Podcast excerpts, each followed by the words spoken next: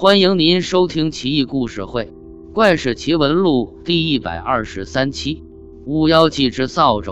故事发生在洪武年间的本觉寺。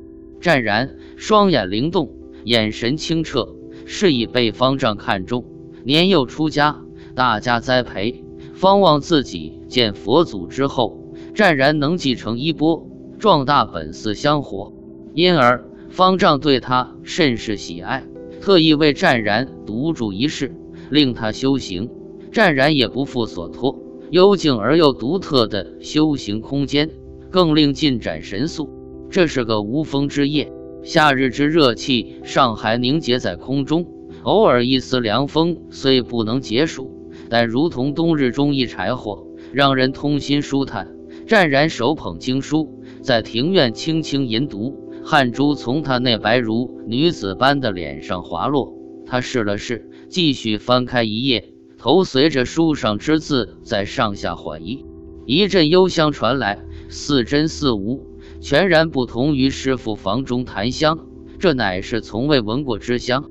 他抬起头，鼻嗅了下，前方出现一家人，年纪约莫十四五岁，有着令人艳羡之瘦腰，一抹长裙袭下，更衬得杨柳比之壮三丈，细风更是粗二分。他除了母亲以外，从未见过其他女人。眼前这女子，他突然觉得可比母亲。女子行步快捷，不一会儿便来到他身旁，风姿绰约。面似秋梨带锅，虽略施淡妆，却亦能给檐下清凉之感。他喉头大动，狠狠咽了咽唾沫。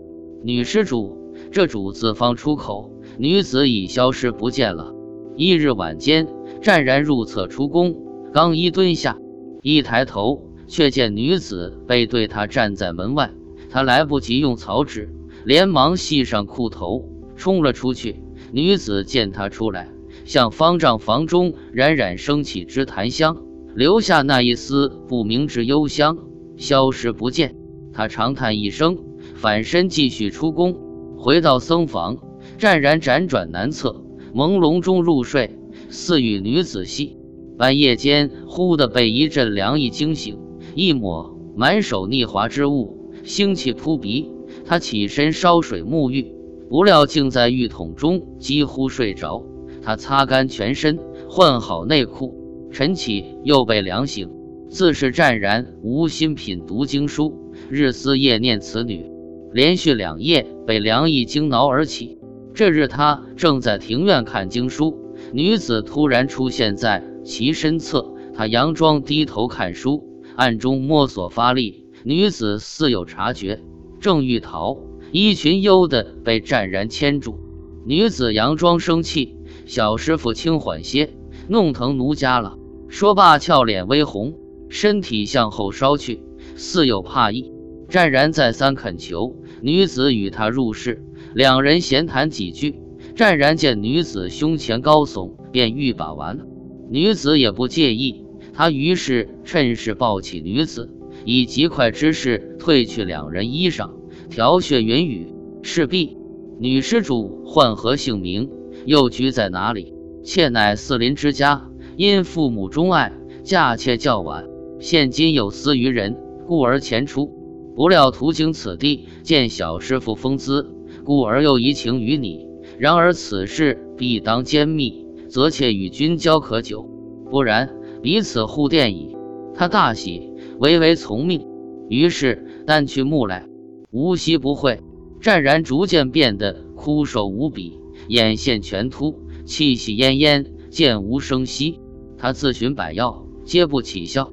寺中一长老僧见后说道：“我查你之病脉，似是操劳与惰性并攻，而观你之面，阴邪尤盛，其中必有所致。倘若你不明言，就算方丈前来，也无济于事。”湛然大骇恐惧，勉强结结巴巴叙述往事。如此看来，我料想不差。然而此岁若是不除，则你的病永不愈。今日若复来，你伺机去根，看其从何处来。如此，我也好有所知处可施。是夜，女至，湛然与之合？女子将行，他起身欲送。女子说道：“小师傅止步，君一人独居一室，夜与美妇合欢，这正是人间至乐，何苦一定要自讨没趣？湛然瞠目结舌，不知如何作答，只得作罢。翌日告知于众，众人议论片刻，便与他道：“若是明夜再来，你万当待之如常，暗中以一物置于其身。我被当避于房外，等至临别之时，你可击门为约。我被协助你进行追踪，必然知其来自何处，在河外止，则遂可破矣。”湛然一一领记。第三日，湛然觉得神思恍惚，头晕目眩。脚如腾云，于是以床独卧。女子果然推门复入，僧强托身体与之私谢，倍加款曲，亦于先前任何。鸡鸣之时，女子辞去。僧人于是暗中以一绒花插女子鬓上，又系击其门者三。众僧听闻鸡声，连忙起身追出查询，却见一女冉冉而去。众僧于是鸣铃诵咒。直袭持兵，相与赶逐，却直至方丈后一小时中乃灭。而此事据说乃是寺中三代祖定化之处，一年中只是作化日开门奉祭，其余十分封闭而已。众僧已知女子隐迹，随即踊跃破窗而入，满是灰尘。众僧连连咳嗽，却一无所见。终于在西北佛厨之后，见有烁烁微光。众僧急往点烛一看，墙边数一破败扫帚耳。扫帚竹质润滑，枝树鲜莹，已是用了数十年，当是三世祖时所用。众僧正在疑惑间，却见绒花在轴柄上，众人不得不信，于是持至厅堂前。僧人抽折一管，却见水流滴滴，众人大退，以为怪异。方丈于是命令厅前开灯，细视一看。管中之滴物非水，乃是湛然之精。